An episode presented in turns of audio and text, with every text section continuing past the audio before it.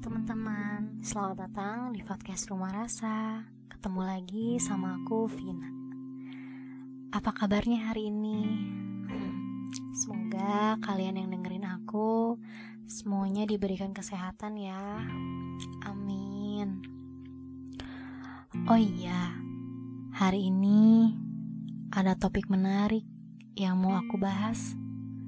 Sebenarnya mungkin sebagian orang pernah ngalamin atau mungkin yang sekarang lagi dijalanin.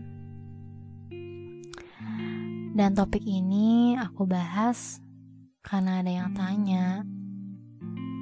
Tanya lewat DM Instagram kita. Dan seperti biasa, aku bahas di sini karena biar lebih leluasa kali ya dan enak gitu ceritainnya. Gitu deh kurang lebih. Jadi ada penghuni rumah rasa yang tanya ke kita. Dia bilang kak menurut kakak gimana? Tanggapan kakak mengenai toxic relationship Oke, okay, kalian pernah gak sih dengar arti dari toxic relationship?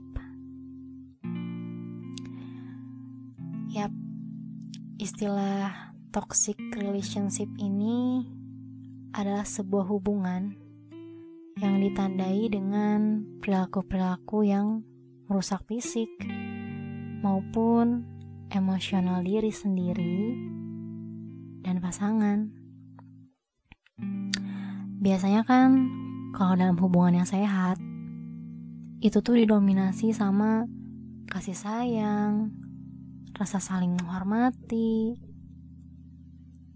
Nah, justru kalau di hubungan toxic relationship ini malah sebaliknya. Hubungan gak sehat ini bukan cuma ditandai dengan kekerasan fisik doang, tapi juga kekerasan emosional secara verbal. Aku contoh deh, saya kayak gini. Saat pasangan memiliki sifat temperamen, suka main fisik lah, artinya dia suka mukul pasangannya, melampiaskan amarahnya, bentak-bentak pasangan dengan kata-kata kasar yang gak enak didengar, posesif banget. Bahkan saat misal kalau kita pengen main sama teman kita, itu selalu dilarang. Dia tipe pencemburu banget. Segala kemauannya harus dituruti. Kalau enggak, dia marah besar egois memang. Bahkan dia benar-benar ngerasa memiliki kita seutuhnya dan bersikap semena-mena. Jadi kalau kalian ada di posisi itu, menurut aku ada baiknya kalian mundur deh. Gak usah kalian lanjutin hubungan kayak gitu. Bener deh kalian tuh akan tertekan. Kalian layak loh dapat yang lebih baik. Bukan orang seperti itu. Walaupun mungkin sesekali pasangan kalian berusaha untuk minta maaf gitu.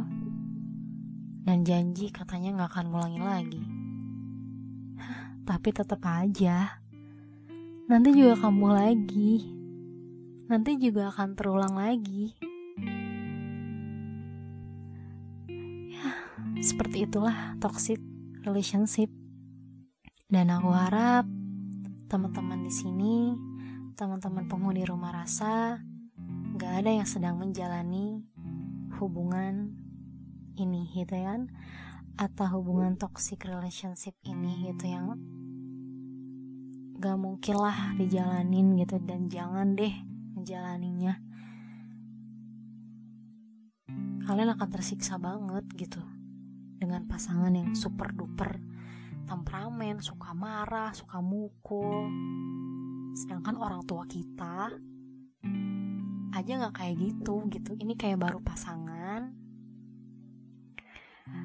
terus belum menikah gitu kan, kayak masih pacaran konteksnya, tapi dia udah memperlakukan kamu semena-mena seenaknya. Dan kamu tuh disayang-sayang loh sama orang tua kamu. Ini malah digituin gitu sama pasangan kamu.